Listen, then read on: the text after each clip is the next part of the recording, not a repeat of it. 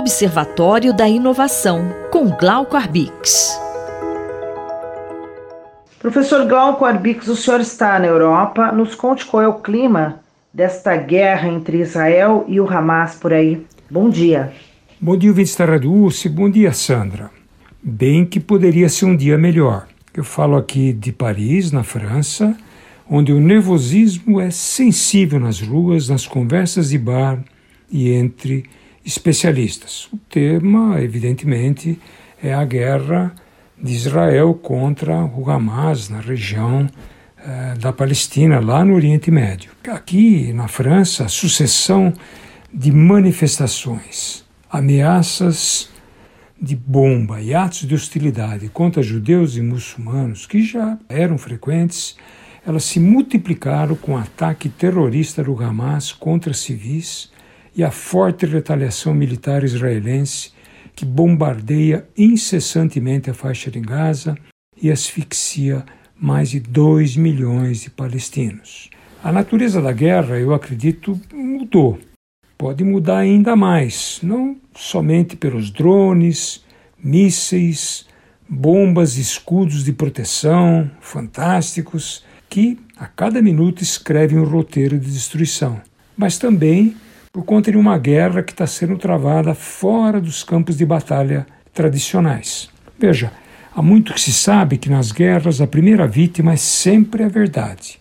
Basta bater os olhos no Twitter, no Facebook, no Instagram, no TikTok, para a gente perceber o dilúvio de vídeos e imagens brutais de violência explícita compartilhadas online por milhões de pessoas.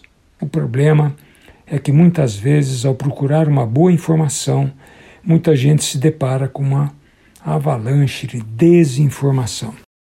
Graças, evidentemente, às plataformas de inteligência artificial, mantidas por grandes empresas de tecnologia que não conseguem, algumas vezes nem mesmo pretendem, retirar do ar fake news, relatos inventados, distorções de imagens, vídeos, notícias e depoimentos que só existem para gerar uma profusão de versões e semear a confusão. Professor Glauco, fora essa guerra bélica visível para todos, existe uma outra que é a guerra da informação. A escala e a velocidade que a desinformação está sendo semeada não tem precedentes. Particularmente se a gente olhar ali no, no X, né, no X, no ex-Twitter. Uh, relatos aqui uh, em Paris de jornalistas especialistas que mantêm relações sólidas, consequentes com palestinos e israelenses.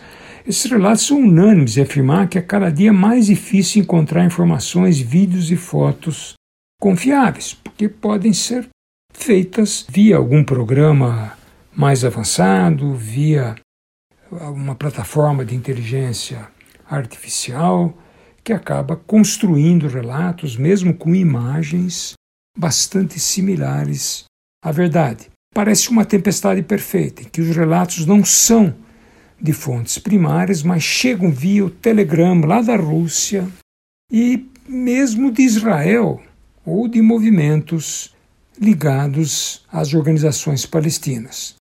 Não há sistemas confiáveis de checagem de imagens de vídeo. Muitas vezes a gente vê imagens da guerra que são atribuídas a Israel, porém vem lá da guerra da Argélia ou da guerra da Síria.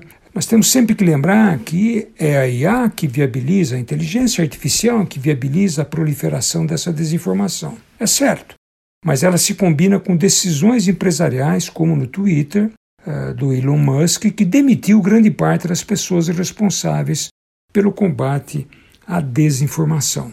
A guerra ela molda uma realidade de pânico e faz com que o público fique, nós todos fiquemos à mercê da, de informações que a gente não pode confiar, como se houvesse um apagão da informação confiável. É, é fundamental que haja combate contra a distorção de modo a recompor a verdade dos fatos. O bom jornalismo mostra que é insubstituível.